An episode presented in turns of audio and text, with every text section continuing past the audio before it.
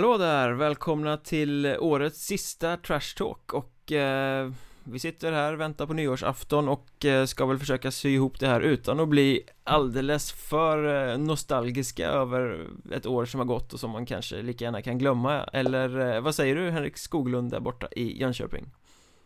Ja, eh, nej det ska vi verkligen försöka att inte bli för nostalgiska. Men det, det har hänt väldigt, väldigt mycket under 2016 tycker jag. Och, eh, Eh, ja, det känns väl som att hela ligan egentligen har väl utvecklats i, i rätt riktning, eller i alla fall vissa delar av den. Och, eh, med den här festen då som vi har haft de senaste två omgångarna som eh, crescendo. Mm, eh, ska man göra en årssammanfattning så måste man nog spela in en podd som är extremt lång och eh, det har vi varken tid eller ork till att göra. Eh, För att du ska städa och jag ska handla och det är mycket som ska göras inför eh, nyårsfirandet. Så att eh, vi fokuserar på det senaste och sen får ni helt enkelt eh, årssammanfattningen kan ni läsa i skriftlig form på våra andra plattformar. Mm, Ja precis. Och nu när du sa så också så vill jag bara betona där och vilka oerhört moderna män vi är du ska handla och jag ska städa. Det är så det ska vara. Det är så man förutsätter att det funkar i alla hushåll, skulle jag vilja påstå. Ja, hoppas det. Men eh, vi, om, vi, om vi kastar oss på eh, allt som har hänt den senaste tiden sen vi spelade in senast Då satt vi här och tippade allettan och var extremt säkra på vår sak eh, Får man väl säga um, Hur har det blivit? Så har du blivit tråkad för dina tipsen? Eh, faktiskt inte. Det har inte blivit eh, vad jag kan minnas. Det kanske är någon kommentar som har kommit, men, men inte som jag kommer ihåg. Eh, har du blivit det då?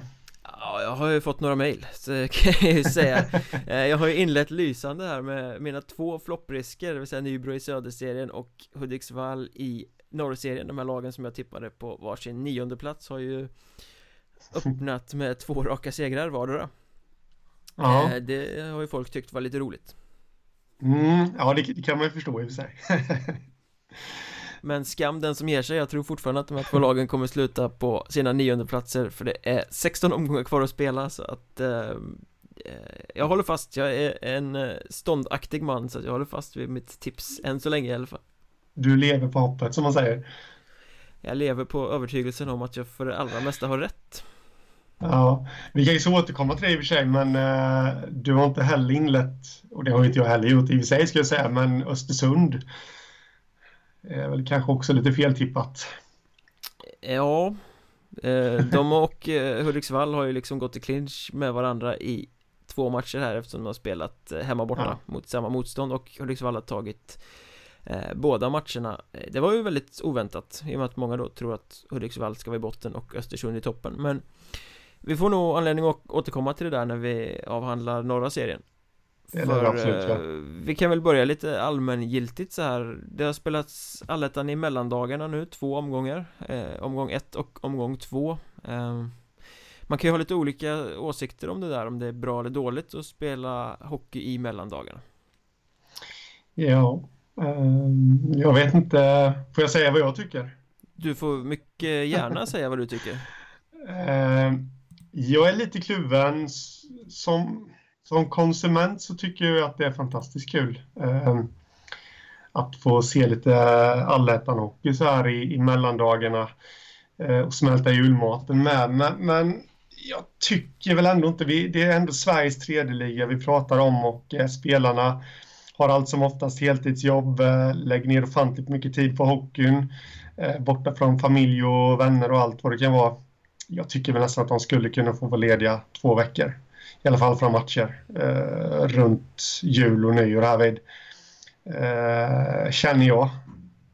Ja, jag, jag håller med. Alltså som konsument är det ju fantastiskt trevligt att ligga på soffan och pösa och trycka i sig det sista julgodiset och kolla på hockey. Eh, så är det ju, men jag håller med dig där. Alltså det här att det drar igång den 27 är ju lite eh, en slap in the face på spelarna. Jag vet det var många som satt och och behövde resa tillbaka till sina klubbar på juldagen redan för att förbereda sig för att kunna spela på den 27 mm. Och det blir väldigt mycket resande där mellan dagarna Det blir ett rumpugget julfirande. Det, det, blir lite som att När man väl ska spela den 27 så pajar det julfirandet för många spelare. Ja, sen, sen kan man ju tycka att det är en uppoffring man får göra om man vill spela hockey Men jag vet inte det är jävligt kul med mellandagshockey eh, Det har visat sig att det kommer rätt mycket folk eh, På de här matcherna. Om det sen beror på att det är premiär i allettan eller att det just är i mellandagarna. Det är, det är väl svårt att säga kanske men eh, Jag tror det är en kombination faktiskt. Många är lediga, sen är många hemma på sina, om du snackar åskådare, hemma på sina respektive hemorter också och passar då på att gå och kolla på på det laget som de kanske spelar i som eh, liten knodd så att säga. Men eh, nej, jag tycker nog ändå att, att eh, jag förstår ju varför det är så här. Klubbarna, det är säkert klubbarnas vilja att ha det så för att eh, de räknar med att det kommer komma lite mera folk. Det är i alla fall min analys av läget då, men där tycker väl jag att man får väga lite för emot. För vi får ju så ofantligt mycket hockey ändå, vi konsumenter. Det är ju SHL, fulla omgångar, det är junior-VM, det är hockeyallsvenskan. Eh, risken är ju att Hockeyettan drunknar också i det här bruset. Även om det är olika speldagar så kanske inte alla vill se hockey varje dag. Mm. Ja, men jag kan tycka att det är så pass roligt att man ska ha någon omgång, men då kanske det hade räckt med den här omgången som spelas den 29 att att spelarna hade fått lite längre juluppehåll Kunnat vara hemma med släkt och vänner och familj och sådär Några dagar längre och sen återsamlas för att spela allettan-premiären den 29 Ja För det som händer nu är ju att nu har det spelats två omgångar i eh, mellandagarna Nu är det plötsligt efter gårdagens omgång här nu då En veckas break Innan man spelar igen den fjärde Ja, det är väldigt konstigt och på något sätt känns det som att de som bestämmer spelschemat kanske uppskattar nyår mer. Jag vet inte, men och säger att det är där man ska vara ledig. Jag vet inte, det är bara spekulation, men jag tycker att det skulle vara väldigt, väldigt intressant att höra spelares åsikter om det här. Eh, ja, ni kan ju få tag på oss via via de sociala medieplattformarna så att säga och, och säga vad ni tycker. Att Hockeystaden, att Mjornberg, att Mjornbergpodd eller Mjörnbergs Trash Talk på Facebook Så har jag sagt det också ja. Men jag har mm. faktiskt mm. snackat med, med lite spelare som inte var jättenöjda med det här Och då kanske då framförallt eh, spelare i norra serien Som mm. åkte hem till olika destinationer söderut i landet Så att det blev väldigt eh, upphackat liksom eh, Det blev mm. inte mycket till julfirande alls Nej, och det är väldigt synd för det är ju där bor man inte i stan man är född så är det här verkligen tiden på året där man kan reunion, köra lite reunions och sådana här saker. Och jag har också snackat med lite personer eh, runt eh, lite tränare faktiskt genom åren och eh, har väl också ifrån dem fått negativ respons kring det här. De tycker att det är rätt onödigt att köra mellandagshockey. De, de vill att sina spelare ska få ett break och lite ledigt och umgås med familj och vänner och sånt där. Så att, då kan man väl sammanfatta det med att den responsen du och jag har fått hittills så är tränare och spelare negativt inställda till det här. Medan vi som konsumenter då kanske är mer positivt inställda till eftersom vi vill se så mycket hockey som möjligt. Svår ja, balansgång mycket chips och, Ja, mycket chips och dipp. Man får väl eh, utgå ifrån att det har gjorts någon form av ganska ordentlig konsekvensanalys av det och att klubbar har kommit fram till att det är bättre att spela mellan lagarna. Mm, ja, nej men jag, jag, jag, tror ändå att för klubbarnas del är det nog rätt. Jag, jag tror att det lockar några fler åskådare och eh, det är ju nu folk har tid också. God. Ja, sen är det väl så också att januari är väl en fattigmansmånad va? Är det inte så? Folk brukar gnälla över det har varit jul och det har varit nyår och lönen kommer sent och allt vad det nu är. Ja, så kan det vara faktiskt. Det, det stämmer inte riktigt in på mig, säger jag nu utan att skryta allt mycket. Men som student så får jag faktiskt pengar i början på januari, vilket jag emotser. Det är för att du ska köpa kurslitteratur, ut. Ja, den utbildning jag går på innehåller inga böcker. Jag trodde för övrigt att du skulle säga att du har en så djup kassakista så att eh, du behöver inte bry dig om lön. ja, så kan det vara. Så skulle jag faktiskt ha formulerat mig. Man blir eh, rik på att bevaka Hockeyettan. Man blir det. Apropå pengar och kassakister eh, Det skedde ett rån i omgång två av allettan Ja. Eh, Väsby rånades på ett avgörande straffmål eh, hemma mot Huddinge för att domaren inte kunde reglerna. horribelt. Ja, jag blir rätt trött när jag hör sånt. Det var ordentligt liv på Twitter igår kväll och eh, för er som inte känner till situationen så kan jag ju dra den lite snabbt. Det blev alltså 3-3 mellan Väsby och Huddinge. Eh, Det blev inga mål i sadden så det blev straffläggning. Väl där så Johan Viktorsson tror jag det var Sköt en straff som tog stolpe på målvakten in i mål. Eh, det var den sista straffen i, som Väsby sköt i ordinarie straffläggning, det vill säga de här tre första. Och hade det dömts mål där så hade det varit matchavgörande. Det hade inneburit att Väsby hade vunnit matchen efter straffar med 4-3 Men domaren här, jag har sett videon på det, han är synnerligen säker på sin sak Slår washout, inget mål. Eh, och det blev ju upprört givetvis. Sen avgjorde Huddinge genom Robin Sjörén och vann den där straffläggningen.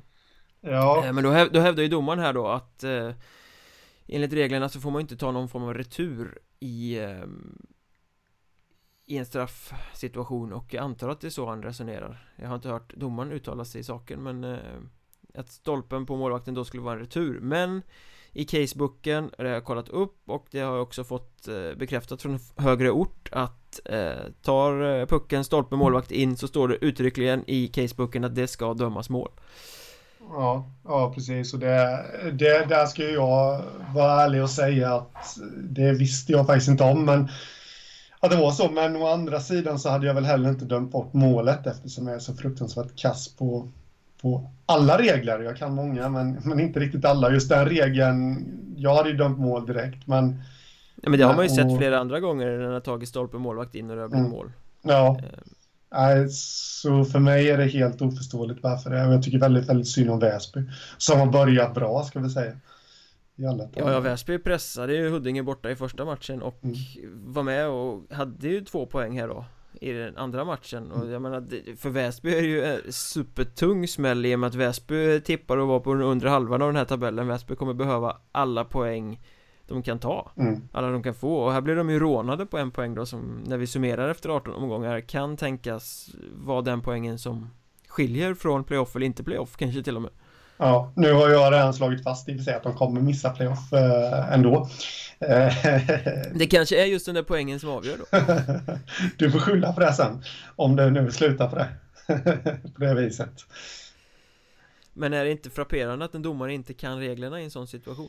Jo, det tycker jag. Eh, sen vill jag bara säga att jag hyser den största respekt för domarna som i mitt tycke utsätter sig för, för olika situationer varje kväll. Eh, att de ändå är så pass modiga och går ut på isen inför massa publik och, och spelare som kritiserar dem. Men, men man kan ju tycka att domaren i det här fallet skulle känna till regeln och jag vet inte om alla känner till hur ett domartest går, går till men, men det gör man ju inför varje säsong. Och eh, de sitter ju och svarar på just sådana här frågor i ett kompendium, ungefär som ett körkortsprov, eh, teoriprovet där, men, men det är betydligt många fler frågor. Ja, de har väl till och med regeltest i, i det här eh, mittsäsongsmötet som de hade under det här uppehållet i eh, slutet på grundserien. Ja, exakt, så de, de ska ju vara up to date med det eh, faktiskt och men samtidigt känner jag att det, det, det är en återigen, jag hade ju aldrig dömt bort det här målet, men eh, å andra sidan kan det vara att de har haft det uppe till diskussion. Domaren i det här fallet kan ha fått felaktig information. Det kanske inte ens är någonting han har testats på, om man säger så. Och eh, jag vet inte, jag försöker bara hitta försvar för domaren här, men... Eh... Det, det, står ju uttryckligen i casebook Stolpe målvakt in ska dömas som mål Ja okej, okay. alltså, fick vi klara besked Det är ju liksom inte svårare än så. Nej. Eh, Och jag menar det är ändå allettan vi, vi pratar om. Okej okay, om det här händer i division 4 eller division 3 Men allettan det är liksom toppen av hockeyettan. Det är de bästa lagen. Såna här uppenbara fel. Okej okay, mm. om du missar en slashing eller en tripping eller något sånt här Men det här är ju det här måste ju vara en basal grej när det är så pass viktiga poäng på spel. Ja. Jag tycker att det blir en, en, en trovärdighetsfråga som ytterligare understryker det här att hur är domarnivån egentligen? Vi vet, man ska inte det är ett moment 22 det här, man ska inte hacka på domarna för att ju mer vi hackar på de domarna som finns eh, desto svårare blir det att rekrytera nya domare och så blir det bara dåligt av alltihop. Men det här är ju Alltså sådana här uppenbara grejer får inte hända. Det, det är så väldigt viktiga poäng på spel. Ja, nej, så är det. Och eh, Nej, man ska inte hacka för domare, men, men, samtidigt så ska de ju höra när de gör fel. Eh, ska få saklig kritik, eh, definitivt. Och då får vi stå för den sakliga kritiken här och det absolut skulle det vara ett mål. Och eh, jag kan till viss del hålla med i det här resonemanget att eh, domarnivån i ettan är, och nu är jag väldigt snäll när jag säger följande, är väldigt, väldigt varierande, tycker jag. Eh, det har man ju sett genom åren en hel del horribla beslut som har tagits som man inte ens kan skylla på att det går snabbt ut utan eh, som på ett straffslag, det är liksom inte något annat att fokusera på liksom. Nej, exakt, och där Det är väl vid några tillfällen genom åren som jag har ifrågasatt faktiskt domarnas kompetens överlag, att är de verkligen redo för att döma så här högt upp. Eh, återigen vill jag inte att någon ska ta illa vid sig, men vid några tillfällen så har jag faktiskt tänkt det. Eh, eh, och det är lite synd. Och jag vet inte riktigt hur man ska komma till rätta med det. Jag förstår ju att det är domarbrist med tanke på hur, hur domarna blir bemötta också från föräldrar och, och ledare och, och, ibland spelare, även om det inte är så ofta. Så förstår jag att folk inte vill döma också och att vi har eh, lite lägre kvalitet på lägre nivåer. Eh, jag kan faktiskt... Ja, och, och, och jag menar sådana här missar gör det ju inte lättare. Det här är ju ett öppet mål för alla som vill eh, hata domare liksom. Ja, ja absolut. Och, och jag har faktiskt en, eh, en liten historia jag skulle vilja berätta där. Jag ska bara se så att jag inte målar ut någon här nu, men det, det, tror jag inte att jag gör. Eh, det här är väldigt, väldigt länge sedan. Vi snackar 10-15 år sedan tillbaka som jag har sett en domare in action som jag känner till. Eh, känner till honom lite lätt som person och eh, jag kan väl säga som så att han dömer, eller dömde väl, jag tror inte han dömer längre, dömde väl hockey för att själv få spela huvudroll. Han blev ingenting som hockeyspelare och, eh, och eh, han, han kom inte så högt upp, men jag börjar nästan fundera på om det finns flera av hans sort som eh, kanske har kommit högre upp, som själva vill ha en huvudroll och som kanske inte är lämpade för uppdraget.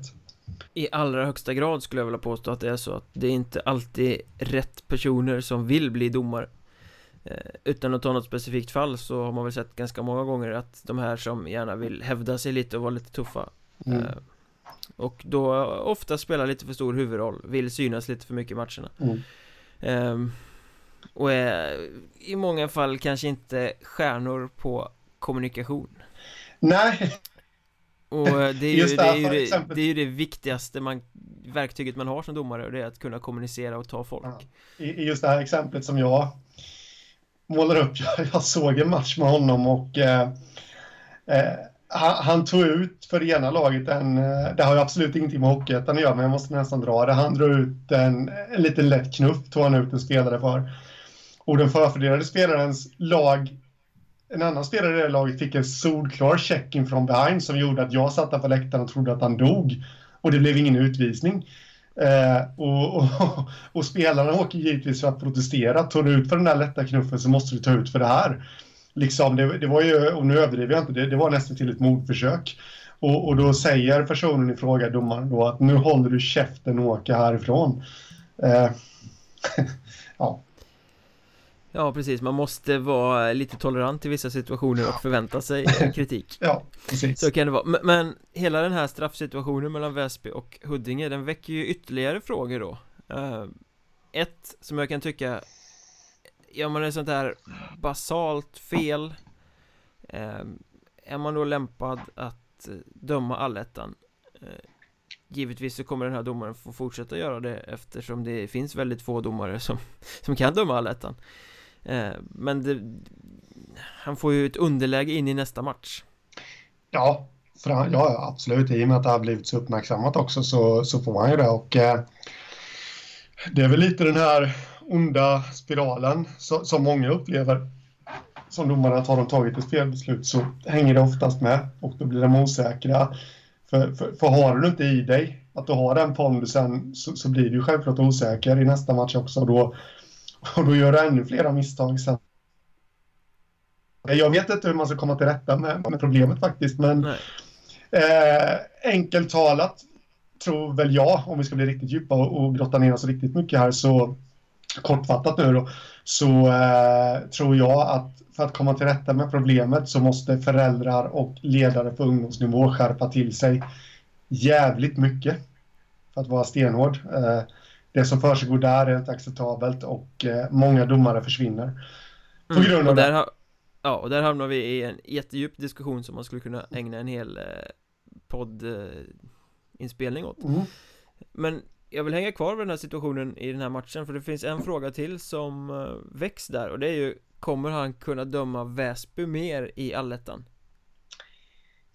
För jag tänker att Nu har ju de en tagg i sidan till honom Du tog bort vårt mål mm. Du eh, tog bort en poäng från oss Det kommer ju de vara små sura för mm. eh, Det kan börja för lite halvrisig eh, dialog på isen Å andra sidan Kommer han känna att han måste gå in och kompensera Väsby i någon annan match? Ja För att han har stulit en poäng ifrån dem eh, Det blir många sådana här Delikata situationer i det där så att Som domartillsättare så bör man nog tänka både en och två, tre gånger innan man sätter den här domaren på en Väsby-match igen Och det rör ju till allting ytterligare Jag kommer ihåg vi hade en podd där vi snackade om eh, Domare som dömde samma lag fyra, tre, fyra, fem matcher i rad mm. eh, och Så kan det ju bli här då om man om en domare inte kan döma ett lag för att då får man mindre att spela med och så vidare. Det kan bli väldigt mycket problem. Ja, ja precis. Nej, men det, jag, jag tycker väl spontant att det, det, jag förutsätter nästan att den som är domaransvarig där i det distriktet är så pass professionell så att han inte låter den döma, domaren döma Väsby något mer. För det kan ställa till det och eh, nu vet inte jag hur domaren i fråga funkar, men det kan ju mycket väl bli så som du säger att Väsby kommer få fördelar som de inte ska ha i kommande matcher. Och att andra lag blir lidande också. Och den där misstanken kommer hela tiden sväva i luften från alla möjliga håll. Ja, absolut. Ska vi snacka om något roligare? Ja, det tycker jag. Eh, vi uppmärksammade ju båda två här i veckan att eh, Tingsryd eh, firade Robin Olsson sin lagkapten i Allsvenskan Han gjorde sin 300 match i klubben mm. Och spelade i en tröja som det stod nummer 300 på ryggen och den här tröjan auktionerades ut i eh, pausen Det var någon rik rackare som ropade hem den från läktaren för 15 500 spänn. Och det var inte jag. Eh, Nej, hur man nu är funtad eh, om man vill ha en svettig, äcklig hockeytröja och kasta så mycket pengar på Det kan vi väl diskutera någon annan gång. Men det var en riktigt häftig grej och eh, Både du och jag reagerade väl med Fan det där är så här enkelt och mäktigt och det där borde fler Hockeyettan-klubbar jobba med den typen av evenemang för att eh, skapa intresse. Ja, absolut. Eh, jag har varit inne på det innan eh, att det finns så många enkla saker som man kan göra för att eh, skapa intresse och kanske till och med få in lite mera slantar till sin förening. Eh, som i det här fallet då auktionera ut en Alltså trycka upp en specialtröja är ju i sammanhanget inte jättedyrt och sen att auktionera ut den och få den avkastningen som 15 500 ändå är är ju helt fenomenalt och, och det krävs inte mycket jobb och, eller, eller någonting alls. Eh, och det finns så ofantligt mycket jag tycker klubbarna i ettan kan göra bättre.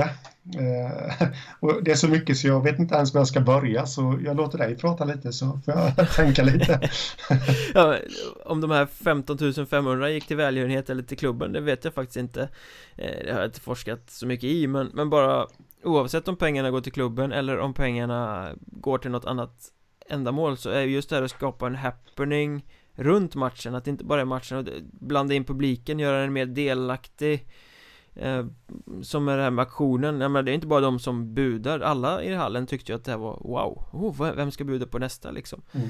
Det blir en spänning och Just det här att som du säger en specialtröja det kan inte kosta så mycket att trycka upp eh, Och ha den här typen av specialgrejer runt omkring gör ju att det blir lite intressantare att gå på matchen. Ja, ja absolut. och, och, det är ju många, många lag i USA är de ju experter på det där Och det är ju också många lag eh, längre upp. AIK spelar i någon 82-tröja eller något sånt där eh, Senast mot Löven. Nu Djurgården ska ha något 125-årsjubileum och spela i en våldsamt ful tröja men en, en, specialtröja.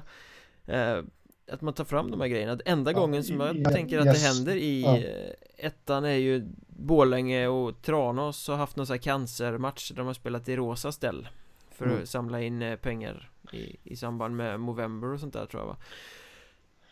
Um, Sådana grejer händer ju, men man kan göra mer sånt. Ja. Alltså bygga happenings runt ettan. Ja absolut, och det är, det är så enkelt alltså Att göra det också eh, För att jag är lite till den åsikten att alla klubbar i ettan skulle varje säsong kunna slänga ihop ett jippo fyra, fem, till och med sex gånger per säsong som är relativt enkelt eh, att utföra och, och, inte så kostsamt och ändå kunna få in mycket pengar. Nu, nu, vet inte jag om det här exemplet som har kommit upp nu har gjorts någon gång, men eh, jag är lite för dåligt påläst på det. Men exempelvis Sollentuna, deras största son genom alla tider heter ju Mats Sundin. Skulle inte de kunna anordna en Mats Sundin Night?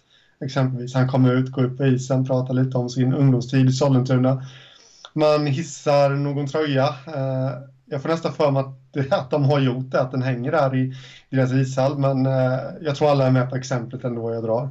Eh, han skriva, kanske inte skriva autografer, men prata lite inför sponsorerna, träffa barn, allt det där. Kanske, nu kanske inte det finns möjligheter, men eh, ifall de hade haft någon storbildsskärm, spela upp lite klipp från någons NHL-karriär och eh, med andemeningen att det var här allting började. Exempelvis. Eh, ja, något liknande.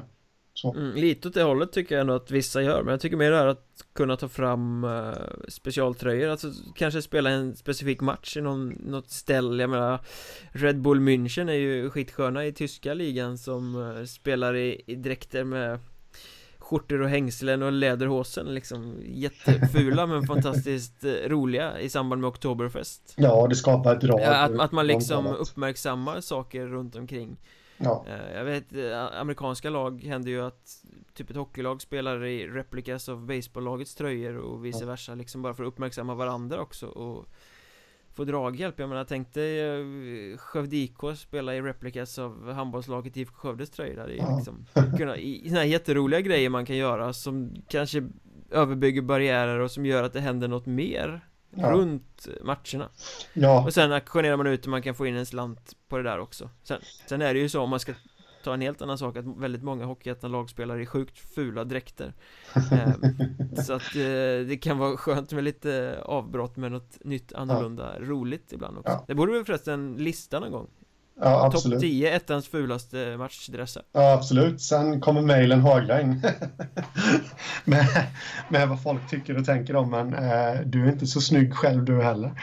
Kommer man få höra då. Nej, men eh, skämt åsido. Jag håller med. Hockeyettan-klubbarna kan göra absolut så mycket mer. Och, och jag, jag snöar in lite på det här med dräkter och sånt. Det, på det sättet så är det väldigt, väldigt dyrt att trycka upp ett helt nytt matchställ och, och det är väl där jag tror att att rädslan ligger lite hos klubbarna. Att eh, det är kostsamt att eh, dressa ett helt hockeylag för en enda match. Men om man gör som, jag är lite osäker på ifall folk är beredda att betala över 500 kronor för, för en aktion för alla spelares tröjor sen.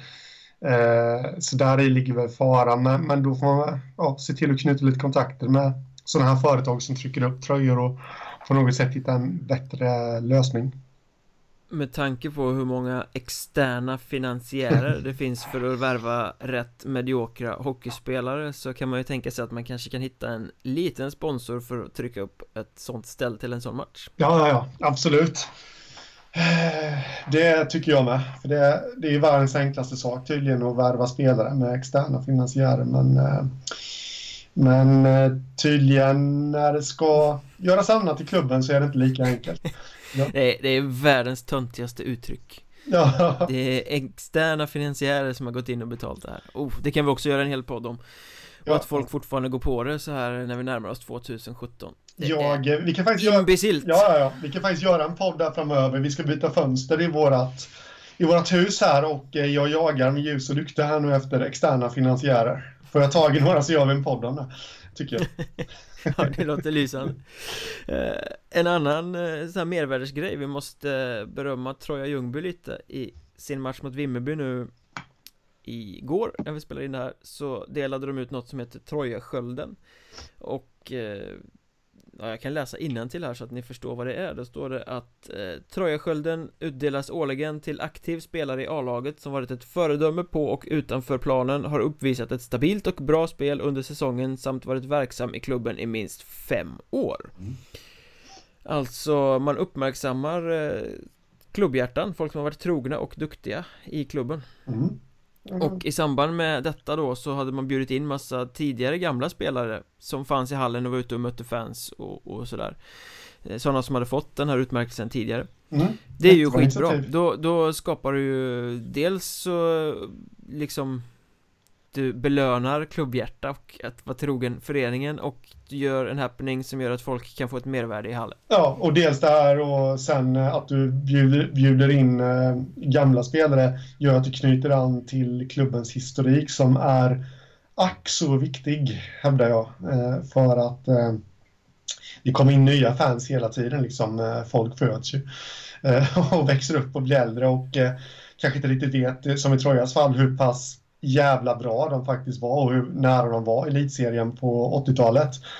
Eh, när man då bjuder in eh, gamla spelare, de som var med på den här tiden, så det är klart att de här nya fansen undrar, jaha, varför är de så stora? De kollar upp det, de får höra, de får det återberättat av farfar och morfar och, och sen blir de lite extra stolta liksom att wow, laget jag håller på, och laget jag spelar för i, i något knattelag har faktiskt varit nära eh, SHL och eh, där borde klubbar också bli bättre faktiskt. Det uppmärksammas när de fyller 40 och 50 och 60 lite grann. Men jag, ja. jag tycker de borde köra på det mer faktiskt. Man eldar ju på den här nostalgiska nerven hos de gamla fansen också liksom. Åh, ja. jag minns på Micke Väliles tid liksom. Ja. Sådär.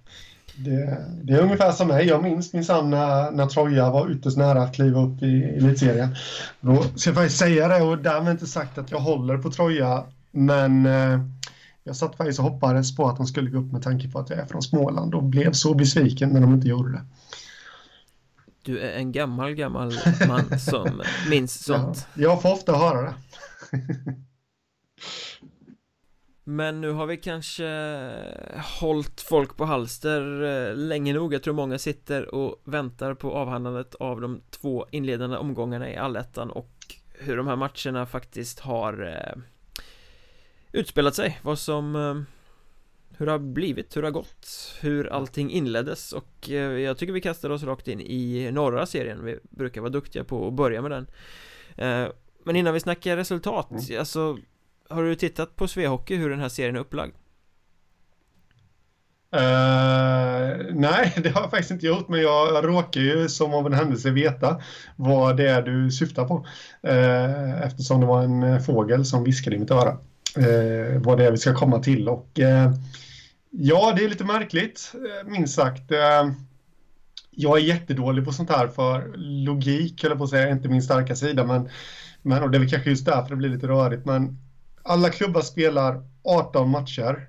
Exakt, givetvis. eftersom det är 10 lag i serien. 9 hemma, 9 ja. borta blir matcherna då. Ja. Jajamän, du kan din matematik. Eh, men tydligen så är det 20 omgångar och det, där får du nog nästan utveckla, tror jag. Ja, det, det är väl ett jävla trams eh, Så skulle jag kunna utveckla det Alltså det är 18, 18 matcher ska alla lag spela men de är utsplittrade över 20 omgångar I och med att vissa omgångar innehåller bara fyra matcher Och mm. det har väl säkert sina anledningar Jag antar att vissa lag kanske ska samåka till Norrland eller till Stockholm eller sådär Eller att de har försökt pussla det här spelschemat så att det ska bli så passande och lämpligt som möjligt för alla som har så här långa och dyra resor. Det köper jag alla dagar i veckan att man måste anpassa spelschemat efter eh, efter kostnaderna som ju faktiskt blir stora här. Men, men då, varför kan man inte då ha 18 omgångar i och med att det är 18 matcher som ska spelas? Fast splittrade omgångar då att vissa matcher spelas vissa datum och andra men att de ändå hålls samman i samma omgång. Det här att ja. det är 20 omgångar och vissa bara spelar det, Det är så rörigt, hur ska man kunna hålla ordning på det? Det blir liksom Till och med vi som är nördar och följer den här ligan eh, väldigt intensivt sitter och tittar på det där och bara eh, Jaha, hur ska man läsa Ja. det här? Och jag vet att folk har varit lite sura ute bland fans också Och Ja. de här liksom noviserna som bara kommer in, ja kul med allettan, hur ska de fatta det här? Ja, nej precis. Och, Det är dålig reklam Ja, det är det lite. Och vi har ju varit inne på det innan också att eh, i och med att Hockeyettan är kanske ett forum för de närmast sörjande fansen så, så för att locka nya åskådare så kanske man ska underlätta eh, möjligheten att följa ligan också då. Det, det gör man genom ett eh, logiskt eh, upplägg på spelschemat exempelvis. Det här blir bara ologiskt och, och rörigt och en mardröm för oss som följer den. Ja, Jag 20 måste hålla koll. omgångar över 18 matcher, det är ju liksom så Ja, vi spelar i omgång 14 och 16 men inte i omgång 15 För i omgång Nej. 15 är det lite andra lag som spelar men de spelar Ja. inte i omgång 17 Ja men du fattar, det Ja. blir ju bara Ja. Ja, ja, precis. Och så råkar man som journalist själv då skriva fel att ja, idag är det dags för den 15 omgången och så får man hackning för det. Nej, i den 15 omgången spelar inte det här laget. nej exakt Folk, gillar ju att anmärka på sådana små Ja, så, så är det ju och, och det är svårt att, att fatta. Så att vi, jag säger spela 18 splittrade omgångar men kallar inte för 20 omgångar. Bra. Då har vi rutit ifrån, då kan vi gå till det roliga att eh, Back to back, eh, de började att spela mot samma motståndare hemma borta. Mm. Och eh, Visby tog 6 poäng, de vann båda sina matcher mot Haninge. 4-3 hemma, 4-1 borta. Det är väl inte så mycket att säga om eh, egentligen Nej. de, Väntat. de gjorde, ja, väntat vad de skulle eh, Det är väl egentligen där det gick programenligt De andra har varit lite mer eh, uppseendeväckande Skulle jag väl vilja påstå Ja, absolut. Och det blir ju lite... Man vet inte riktigt var man ska börja, men eh, det, det kanske mest uppseendeväckande då är ju Hudiksvalls två raka segrar mot Östersund, vilket gör att Hudiksvall nu då toppar tabellen eh, medan Östersund ligger jumbo. Bara två omgångar spelare ska vi säga, men, eh, men det är väldigt... Ja, verkligen, alltså den här, eh, det var ju där vi började podden lite. Det här är ju en, för mig och för väldigt många andra, stor överraskning att Hudiksvall knäpper Östersund inte bara en gång utan två gånger. Eh, Östersund vann norrserien. Hudiksvall var ett ganska dåligt bortalag i östserien. Och Glada Hudik åker ändå till Östersund och vinner med 4-0 i premiären. Mot ett eh, ängsligt Östersund vad jag har fått eh, rapporterat. Och det är ju en skräll. Sen trodde man väl nästan att, ja men då vaknar väl Östersund och vänder tillbaka det här eh, I Glysishallen sen. Och de hade ju också ledningen med 3-1 i andra perioden. Men Hudiksvall vänder på det här Vinner också den matchen med 4-3 Och där har vi ju en mental boost som heter duga eh, Måste man ju säga. De har Ja, inte bara slått Östersund två gånger De har liksom vänt ett underläge också och liksom känner att Vi tar sex poäng av ett lag som eh, Tippas ligga ganska högt upp i den här tabellen som vann norrserien. Eh, Ja. Så det blir ju liksom eh, Väldigt, väldigt bra av Hudiksvall Väldigt eh, Jag kan inte säga svagt men eh, Oroväckande för Östersund Ja, definitivt, det kan man säga. Och eh, de tippades ju av vissa i, i toppen här av den här serien. Och nu ska man veta det att de två kommande matcherna de har den eh, 6 och 7 januari är två stentuffa bortamatcher mot Visby på Gotland och Huddinge i Björkängshallen. Eh, och det skulle väl, hade jag räknat med att Östersund kanske skulle ta åtminstone tre poäng mot Hudiksvall så hade jag väl på förhand räknat med att det blir ytterst svårt för dem att ta, ta så många poäng mot, i de här två kommande bortamatcherna som de har. Eh, så, och torskar de de två matcherna och fortfarande står kvar på noll poäng efter fyra omgångar, då kan vi nog börja prata om kris i Jämtland och ja, Mm. Ja, det blir eh, intressant att följa. Östersund Fick det ju inte riktigt att stämma förra året när de snackade om den här miljonen och eh, Skulle värva spelare och allting. De bågnade under skador och under en press som de inte hanterade. Och mm, den här öppningen talar ju om det igen att uh, klarar inte riktigt pressen. Nej, det, det känns lite som det faktiskt och uh, Eh, det som är positivt eh, ändå för Östersund måste jag säga att eh, ja, det är ett litet halmstrå kanske för dem men de blir nollade i första matchen och det är definitivt inte positivt. Men de gjorde ändå tre mål i andra matchen och var nära poäng. Så att, eh, det kanske de kan plocka med sig. Eh, det finns ändå hopp. Och... Serien är lång och så vidare och så vidare. Ja, ja det är ju klyschorna här. som måste, man måste kasta runt lite. Men eh, sen tycker väl jag att det är lite anmärkningsvärt. Om, om vi har avhandlat Östersund och Hudiksvall nu ja. så tycker jag att det är lite, lite anmärkningsvärt ändå att Piteå bara står på en poäng. Eh, visst, de har svårt mot, eh, mot Sundsvall så de har mött i två raka matcher här nu, men jag trodde väl ändå att, att de skulle få med sig ja, en seger i alla fall efter fulltid, alltså tre poäng. Men det verkar som att det är ett litet spöke för dem. Ja, alltså de torskade 1-3 i hemmapremiären och sen så vann Sundsvall igår med 4-3 i sadden i Sundsvall då. Eh, men det är faktiskt så, Piteå har förlorat fyra raka matcher mot Sundsvall den här säsongen. Det är ver mm. verkligen buggy team, så det var väl det sämsta som kunde hända dem att ha Sundsvall i den här back-to-back premiärsvepet.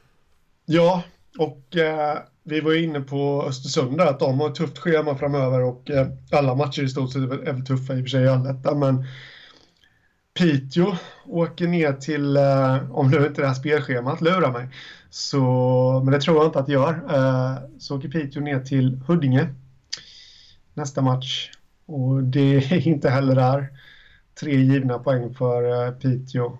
Eh, så pratar vi om kris i Jämtland så kan det mycket kris i Norrbotten också. Men å andra sidan Efter tre spelare omgångar. Å andra sidan eh, Huddinge har inte direkt rosat marknaden Kan man ju inte säga Alltså Väsby, visst man kan prata historik och sådär men, men sett lagen nu så ska ju Huddinge inte ha några större problem med Väsby Eh, men hamnade ändå i eh, underläge i hemmamatchen i premiären. Lyckades vända sent och vinna med 5-4 och sen så spelade de oavgjort och vann på straffar i andra mötet. Så att Huddinge har ju inte varit så superimponerande som vi kanske trodde att de skulle vara. Komma ur portarna och bara köra.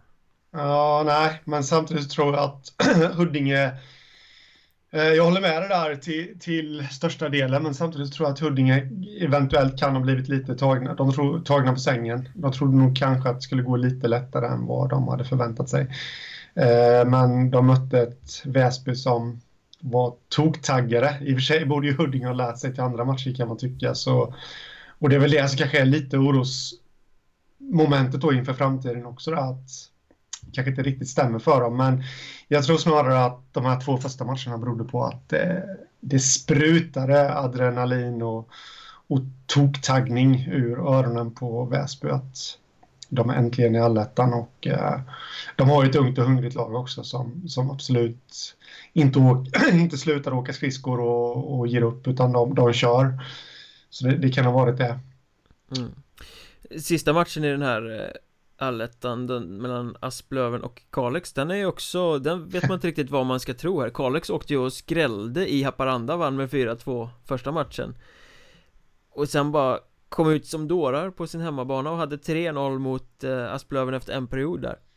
Ja Där tänkte eh... man ju liksom, wow, wow Chokar ja. Asplöven eh, fullständigt här eller har Kalix druckit någon dunderdryck i, under julfirandet. Eh, Men det, vänd, det vände ju Asplöven där sen 0-3 till 5-3 borta mot Kalix och visade extrem moral på det sättet.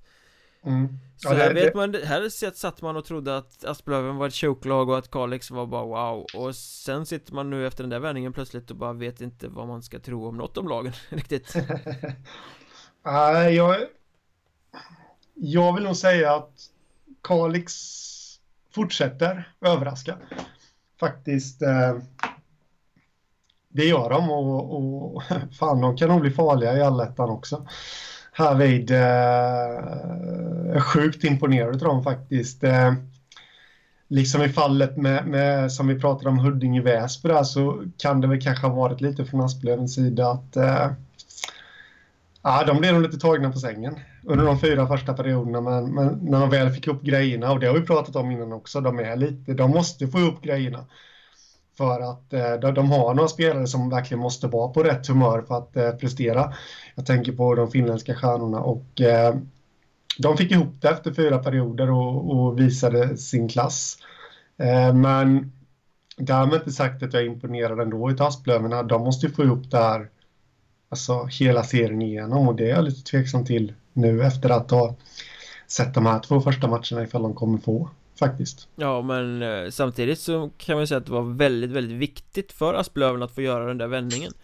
Ja. Eh, för vi har ju suttit här och ifrågasatt mentaliteten och kommer de att orka och kommer de att vika ner sig och sådana saker. Att de då gör en sån vändning visar ju ändå på en tydlig moral och en kompetens och en vilja att vara med och slåss om det här. Ja, absolut. Och eh, det ska bli ruggigt intressant att följa fortsättningen här. Den här serien börjar väl inte riktigt så som jag trodde faktiskt, eh, måste jag säga.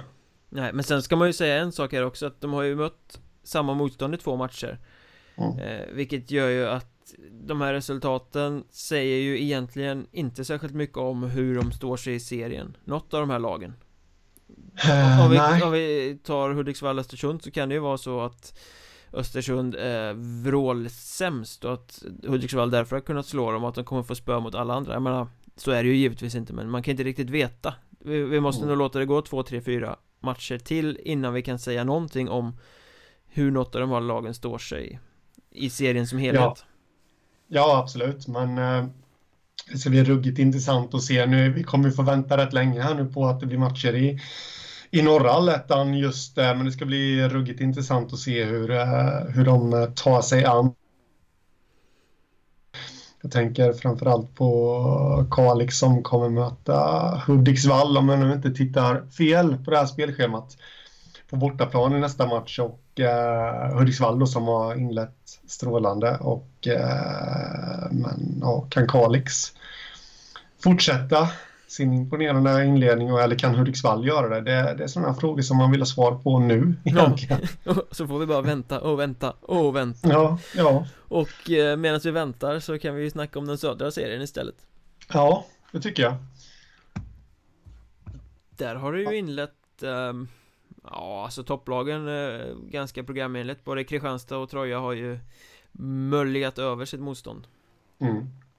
Ja, det måste man säga. Och Kristianstad 11-1 i målskillnad är ju... Eh, man var ju lite, eh, vad ska man säga, orolig för dem efter deras tre raka förluster i slutskedet av, av eh, grundserien. Eh, Mats Lust pratade ju om att eh, de var redan klara och de hade ett konstigt spelschema i slutet så det var svårt att driva träningar och alltihopa och eh, han hade nog rätt i det den gode dalmasen för att eh, de har ju inlett väldigt imponerande, tycker jag. Ja, de har, sett, de har sett riktigt bra ut.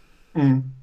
Så att efter två matcher med, mot motstånd av olika kaliber, för det här har inte varit back-to-back-möten, så kan man väl nästan slå fast att Kristianstad redan nu är ett topplag och kommer vara med. De siktar på topp tre och det finns nog ingen anledning att ifrågasätta det, den målsättningen. Ja, att de inte siktar på serieseger är ju bara defensivt trams. Kanske det som har gjort att de, jag vet inte, kommit ut så starkt. ja, en, annan, en intressant eh, diskussion. Jag såg matchen mot eh, Mariestad igår och eh, Kristianstad var ju mycket större, de var bredare, de var lite spetsigare, de hade lite mer pondus. Men de ger ju blanka fan i om det ser snyggt ut på bortaplan, helt uppenbart. Jag har aldrig sett ett så kompetent lag som är det bättre laget i matchen slå så mycket icing som Kristianstad gjorde. Nej, men det är ju, det är ju lite Mats Lusts signum från spelarkarriären. Därvid, det, det behöver inte alltid se så snyggt ut. Alltså, huvudsaken är att man vinner och han är ju en vinnarskalle. Och där har han, eh, det ser man redan nu, han har ju präntat in sin spelare i, eh, i laget. Och jag sa ju det vid något tillfälle att jag inte tyckte att de har imponerat på mig, även fast de bara förlorade tre matcher eh, Eh, i, i, under grundserien. Här vill jag nog korrigera någonting jag sa förresten, eh, kära lyssnare, även jag kan ha fel. De avslutade inte med tre raka förluster. Ja, på ett sätt gjorde de det, men de fick med sig en poäng på de tre senaste matcherna av grundserien. Eh, men tre förluster efter ordinarie tid i grundserien blev det totalt och ändå kände jag inte att, att de imponerade storligen, men de sparade sig tills när det verkligen gäller och, och det är ju nu. Verkligen. Och Troja eh, kan man ju inte heller säga så mycket mer om än att de har gjort det de ska. De krossade Skövde i premiären 8-1 borta i eh, Billingehov, ett resultat som vi väl ska komma tillbaka till alldeles strax och sen tog de Vimmerby med 4-2 hemma igår ja. eh, Har öppnat eh, så som de ska Viktigt att de tog Vimmerby för de har ju haft lite svårt mot Vimmerby faktiskt De två mm. senaste säsongerna förlorat matcher mot dem i just Ljungby Arena så det var väl viktigt att Visa att fan vi kan till och med slå vårt buggeteam där eh, ja. Vad som är mest intressant i Troja kan jag tycka är Lyckas de snärja loss Carl-Johan eh, Svensson från Grästorp permanent? Han har ju varit inlånad nu i mellandagarna och spelat de här två matcherna mot Skövde och Vimmerby mm. eh, Och eh, i och med att Troja då haft lite skadeproblem och sådär eh, Vad tror du? Lyckas de smila till sig så mycket att Grästorp släpper honom? Uh, ja, jag vet inte vad jag ska tro faktiskt. Uh, han, de vill ju, eller de, men fansen vill ju att han ska vara kvar i alla fall och uh, jag antar att klubbledningen vill det också för att eh, som sagt han är inlånad på grund av att det är skador på centersidan men det, det är väl klart att, att Troja vill, Trojas ledning vill bredda sin trupp också inför vad som komma skall och Eh, på något sätt så hoppas jag väl att de lyckas snärja honom. Ja, jag, tro, jag, jag, jag tror faktiskt ja. inte att det kommer hända.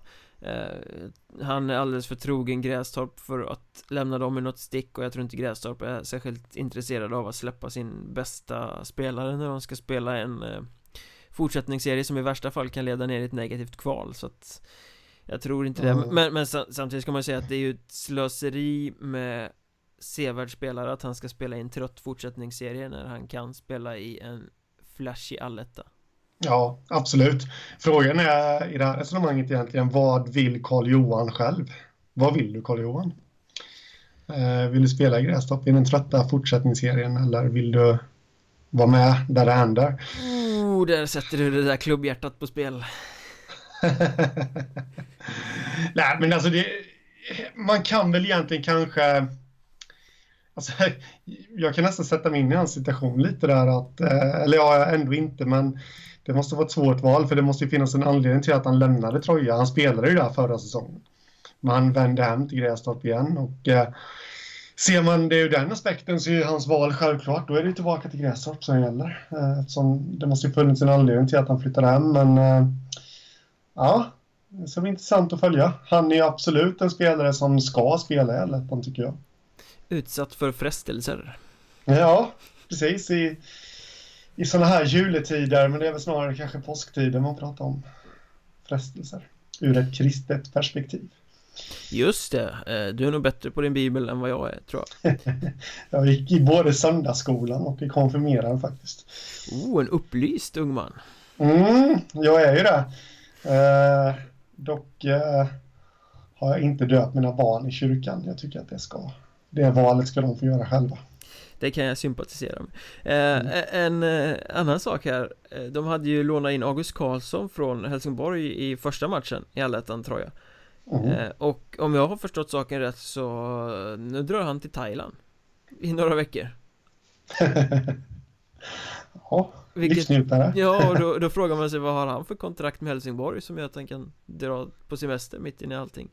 Om man säger som så här ja, om man säger som så här att och det är definitivt inget ont om August Karlsson, men jag tycker han är en jävligt bra spelare. Men det finns väl en anledning till att han spelar just Helsingborg också.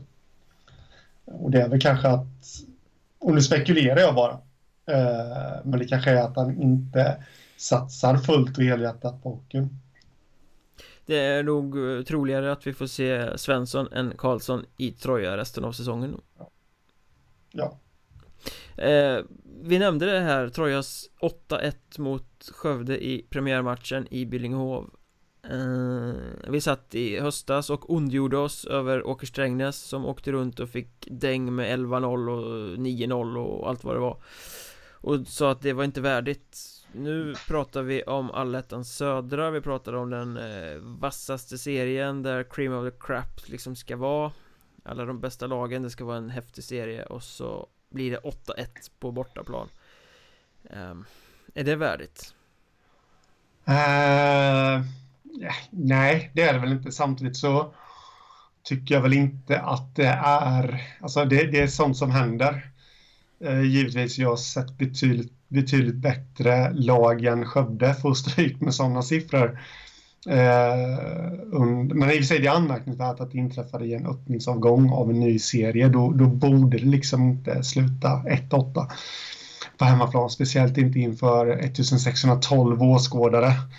När man kanske ska vara, man kanske var för taggade helt enkelt. Jag, jag vet inte, jag såg faktiskt inte matchen. Så, eh, jag vet inte om jag vill sätta etiketter på det som ovärdigt och sådana saker, men eh, det styrker väl lite kanske tesen om att vi inte har 20 lag eh, som ska spela i allettan. Nej, jag tycker det är pinsamt bara. Det mm. ska inte få se ut så. Det är dålig reklam för serien. Wow, nu, nu eh, ställer vi de bästa lagen vi har på eh, i en häftig serie 8-1 liksom mm. Eh, mm. Men jag skrev faktiskt en krönika om det att eh, Trots de här bedrövliga siffrorna så eh, tror jag att den där smällen kan vara det bästa som kunde hända Skövde faktiskt ja. För jag menar Att de skulle ta poäng av Troja det fanns ju inte på kartan Men det hade ju kunnat bli så här 2-5 eller något Trots att Troja var det bättre laget Och då hade Skövde kunnat vaggas in i det här ehm, Ja men vi Vi var ju i alla fall ganska nära ett ett bättre lag och vi kunde störa ett topplag lite. Ja men det är sådana här klyschor som spelare och ledare gillar att dra. Man liksom ägnar sig åt självbedrägeri och vaggar in sig själv i något sådär att man tror att man var bättre än vad man egentligen var Att man var närmare än vad man är det kan man ju inte göra efter en sån här smäll Det här är ju liksom en Jamie, Jamie Oliver stekpanna rätt i nyllet bara BANG! Ni räckte inte till Vi var inte bra nog och där någonstans kan man börja självransaka och kanske ta det på lite större allvar och komma tillbaka starkare. Ja, jag gillar den liknelsen med Jamie Oliver stekpanna. Eh, rakt i ansiktet där måste jag säga. Eh, nej, men så är det ju. Sen på ett sätt, hur konstigt den kan låta, så är det väl enklare att gå vidare också på något sätt, om folk förstår vad jag menar, efter en sådan förlust en, efter en uddamålsförlust ur den aspekten att ja, du var inte ens nära, du Visst, det är klart som fan att det ser ut att förlora så stort, men det, det känns inte så bittert. Och samtidigt så inser du att du har hur jävla mycket som helst rent ut sagt att jobba med inför fortsättningen. Och eh, det kanske är lättare att se vilka punkter man ska trycka på på träningen så att eh, ur den aspekten så håller jag med. Sen känner jag, jag förstår exakt vad du menar, men jag känner väl inte att det var det bästa som kunde hända Skövde. Det bästa som hade kunnat hända Skövde var väl ändå att de hade vunnit med 8-1 istället. Om man nu tror att det skulle kunna vara ett rimligt scenario mellan de här två gängen och deras styrkeförhållanden. Ja. Eh, men de lärde sig uppenbarligen inte så jävla mycket av det där för sen åkte de och fick eh, spö borta mot Lindlöven igår med 3-0 I en match där de väl inte heller var särskilt nära om jag har förstått saken rätt. Mm. Eh, och det blev ju lite efterspel till det där.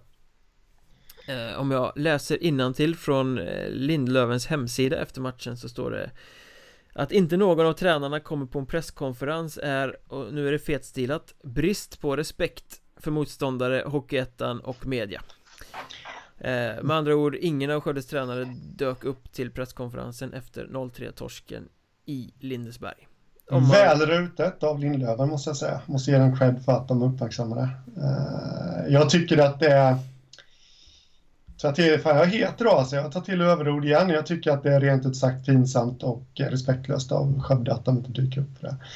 Vi, allettan, alltså klubbarna, ligan allettan jobbar ju för att synas så mycket.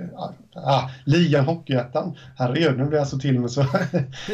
Allting är så rörigt så inte ens vi kan komma ihåg namnet. Så. Nej, men det är ju så. Men, men hela ligan jobbar ju för att synas mera och, och liksom allt det där. Eh, klubbarna, vissa klubbar då jobbar ju för att synas mera också och har verkligen anammat det här. Och, som i fallet Lindlöven som anordnar presskonferenser efter matcher. Och det räknar jag ju med nu då att Lindlöven har informerat motståndarna om detta. Att tio minuter efter match så har vi presskonferens och då ska den dyka upp. Ja, har man, har man, inte gjort det så är det ju lite märkligt att gå ut och kritisera ja. någon som inte kommer dit. Nej, precis. Och att man då inte gör det tycker jag är horribelt. Där måste man tänka bredare än just matchen man, man har förlorat på stunden måste jag säga. Eh, vi håller på att bygga en produkt här liksom och nej, jag tycker att det är rent sagt pinsamt av Skövde att det inte dyker upp. Eh, det är inte på många ställen som det arrangeras presskonferens, måste jag säga, och där det väl gör det, då, då tycker jag man måste ställa upp. Då har vi alltså pinsamt och pinsamt på Skövde från omgång 1 och 2. Ja, det måste jag säga och skärpning Skövde. Får vi säga också då. Eh, skärpning forwards i Kalleby, Kallinge Ronneby IF som inte har lyckats göra ett enda mål på två matcher i öppningen. Kalleby Ronninge Ja, det blev väldigt buckligt där på något sätt. Lika buckligt som deras anfallsspel uppenbarligen. Uh, Ja, det är lite oväntat. 0-9 målskillnad och uh, uh, det var inte det jag skrattade åt nu utan det var min fantastiska fortsättning på Mikael Mjörnbergs felsägning där som jag skrattar åt så det var absolut inte Kallinges äh, målskörd. Sluta hålla Jag gjorde mig rolig. ja, precis. Eh, anmärkningsvärt tycker jag att de eh, inte har gjort ett enda mål och eh, det var väl inte riktigt vad jag hade förväntat mig av deras inledning måste jag säga. Jag trodde att de skulle växa av det här, sin fantastiska avslutning av grundserien och eh, och eh, till och med faktiskt kunna störa Kristianstad trodde jag i, i inledningen, det derby och alltihopa, men där var de chanslösa. Eh, Fast de... det rann iväg lite i slutet där, det var väl jämnt ganska länge. Jag tror det stod 0-0 ganska en bra bit in i den matchen Även om det blev 6-0 i, i slutändan då. Du har så rätt, du har så rätt, jag, jag eldar upp mig. Men ja, de var ju chanslösa efter 60 minuter där och eh, inte ens nära. Eh, Följer upp det som någon på förhand kanske skulle ha större chans att ta poäng emot. Ja, eh. Kallinge ska ju slå Nybro på hemmabana om de är i fas liksom. Mm. Så... Och just eh, med tanke på det här att de hade ett helt nytt lag och bla bla bla, bla allt det där och, och, att de kom ihop som grupp och bla bla bla återigen då så trodde jag att det skulle fortsätta här nu i alla fall i inledningen. Men icke sa icke och eh, Ja, det är väl egentligen bara att vara lite oroad för deras fortsättning här nu. Det, ska de vara med liksom i, i racet om topplaceringar, vilket de rimligtvis ändå borde ha som målsättning, så, så är det en ytterst viktig match mot Kumla den 4 januari. Ja, för båda lagen. Kumla har ju bara fått med sig en poäng från sina två första matcher. Mm. Men, men Nybro måste vi också nämna Imponerande att de har full pott efter de två första matcherna mm. 2-1 hemma mot Borlänge och 3-0 borta mot eh, KRIF Jag la ju en eh, tweet på det häromdagen eh, om att eh, för de som inte känner till det så lyckas ju alltid tippa Nybro fel och eh, nu la jag en tweet om att kan Nybro bli det nya Borlänge och jag fick nej, säg inte så, från Nybro-fans. Eh, för Borlänge då som lite skrällartat tog sig till kvalserien förra säsongen. Då. Men jag vet inte, på något sätt så känns det som att Nybro flyger lite under radarn och eh, de har inlett starkt. Eh, betydligt starkare än vad jag trodde. Jag trodde att det skulle bli tufft och tajt mot Kallinge. Eh, och jag hade väl kanske inte heller förväntat mig att Nybro skulle avgå med tre poäng mot Borlänge. Heller i inledningen där och eh, sex poäng efter tre omgångar är ju, eh, två omgångar är ju väldigt, väldigt starkt. Mm. Och, så säga, och frågan är ifall de inte kan kanske bygga vidare på detta nu. Nu har de Kristianstad på hemmaplan i tredje matchen och den blir ju ytterst, ytterst tuff men ja, fan vet om inte Nybro kan vara med där och nosa i alla fall på poäng. Fantastiskt rolig match att se. Mm.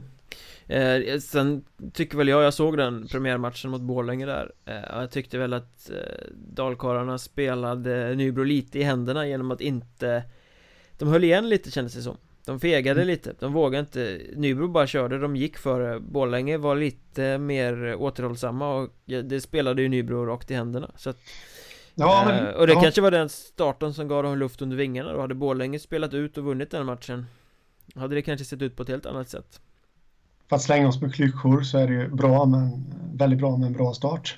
Eh, absolut, men eh, ja, så det du säger om att ja, Borlänge eh, kanske inte, ja, de, de såg lite tama ut och allt det där. Nu sa du inte det ordagrant, men det var så jag tolkade det. Men, men det är faktiskt lite så det har sett ut under säsongen. Jag har ju sett Nybro i väldigt många matcher och i några av dem så har jag faktiskt blivit för, förundrad när Nybro har gått med segern att visst, Nybro har gjort det jävligt bra, men samtidigt så har motståndarna, har man haft med sig att men fan, motståndarna hade kunnat göra det väldigt mycket bättre också då har de förmodligen vunnit. Så på något sätt så är det någonting som ligger i Nybros... På något sätt så gör de motståndarna lite bleka också. Jag kan inte riktigt sätta fingret på det, men... Eh, det är läggmatcher. ja, exakt. Nej, det är inte det jag säger, men eh, på något sätt så... Något i Nybros spel gör att de, att de avgår med segern även fast man nästan sitter och väntar på att motståndarna ska, ska vända matchen och vinna.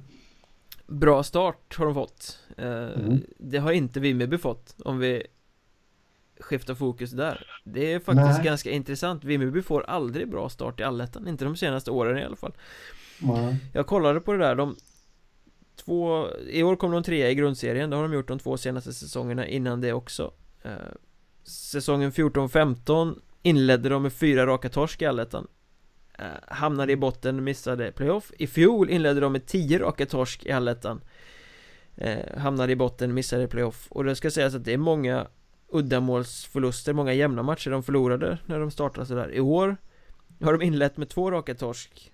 2-4, 2-4 mot Mariestad och Troja. Mm. Ehm, det måste ju sätta sig i skallen på dem liksom det, Historien återupprepar sig, det är samma start i år igen Ja, eh, på så sätt. Eh, samtidigt så är inte jag jätteöverraskad över eh, att de har noll poäng efter två omgångar, för det är ett tufft öppningsskott Eh, så just resultatet kanske inte sätter sig på skallarna, men de har ju varit i ledningen efter första perioderna i bägge matcherna. Och de har tappat sina ledningar till förluster. Det är väl snarare det då ska sätta sig lite på skallen. Att, eh, sen dessutom så har jag lyckats eh, komma fram till, utan att heller ha sett de här två matcherna som de har spelat, att eh, det ifrågasätts lite, återigen, på eh, Jeff Hellegårds, tränaren då, hans matchning av sitt lag. Och det var ju det som gjorde i, det var ju det de gjorde i grundserien också, fansen. Och eh, då började han ju coacha frenetiskt sen, så jag vet inte om han behöver en väckarklocka här i serien också. Ja, men jag håller med dig. Alltså, att man förlorat de här två matcherna, det är ju inga konstigheter egentligen. Det är ju bra motstånd och allting sådär, men just det där att det är samma som de senaste säsongerna, att de brukar börja dåligt och så gör de det igen liksom. Mm. Det blir lite same shit igen på, no mm. på något sätt. Eh, jag tror det är viktigt att vinna i omgång tre nu och verkligen komma in i det så att det inte kan börja spöka i, i skallen ja, Vi kan inte vinna i början på allettan liksom. För de har ju, nu har de Lindlöven Ett lag som de ska kunna slå eh, Speciellt på hemmaplan Men i omgången efter så har de Borlänge som som, som väl jag är lite, ja jag förväntar mig lite mer av Borlänge i, i öppningen här. Men, men det är enormt viktiga matcher nu för Vimmerby ifall de ska vara med och de, de borde ju också ha ambitionen av att vara ett topplag liksom med, med tanke på den truppen de ändå besitter. Verkligen, och sen ska man ju tänka på också att Lindlöven är extremt eh, försvarsstarkt. Mm. Eh, och Vimmerby har lyckats åstadkomma fyra mål på de två första matcherna Lindlöven har bara släppt in två mål på de två första matcherna um, det är ju liksom inte drömmotstånd heller. Ett lag man ska slå Som dessutom är bra på att försvara sig. Oh, det kan bli Den är mentalt jobbig. Vimmerby hade nog helt enkelt velat ha Skövde på hemmaplan nästa omgång. Det hade varit drömmotstånd. Så, eh, nej men så är det. Absolut. Eh, Ja, Vimmerby sitter i en riktigt jobbig sits men å andra sidan ska man inte räkna ut dem för det hade jag nästan gjort i grundserien när det började så ofantligt dåligt för dem där med. Och, ja, det började bra, men sen föll de in i någon slags trall där vid och låg ett tag utanför topp 5. Men sen kom de igång och, och, jag får väl nästan räkna med att de gör, gör det igen då. vi får väl se Mm. eh, vi, vi kan helt enkelt konstatera att vi firar nyår med Nybro som utropstecken och Vimmerby som frågetecken Ja, det kan vi helt klart konstatera. Faktiskt. Eh, Kristianstad-Troja ligger exakt där de där har vi förväntat oss. Ett av två. Eh, och eh, sen vill jag bara slänga in att jag är... Nu vann ju Borlänge sin senaste match här, men jag är lite frågande till dem ändå. Så det ska bli intressant att följa. Nu, nu har de Skövde faktiskt, i och för sig på bortaplan, men i nästa match så... eh, Där måste de ju vinna Borlänge. Det är dags för Jeff Jakobs herrar att steppa upp ordentligt Absolut. Och med det sagt så ska väl jag som heter Micke Mjörnberg och Henrik Skoglund, Henrik Hockeystaden Skoglund till och med, där Mm. borta i Jönköping eh, Vi ska väl egentligen bara önska ett riktigt gott nytt år Det gör vi absolut och tar det lugnt med smällare och skumpa och cigarrer och allt det där som hör nyårsafton till. Så hoppas vi att firandet blir eh, trivsamt och så hörs vi igen eh, efter nyår när det är 2017 nya utmaningar och garanterat många fler väldigt spirituella poddar Det hoppas vi absolut på och det kan vi garantera att det kommer bli också. Gott nytt år själv, Du, detsamma. Gott nytt år. hörs Hörs.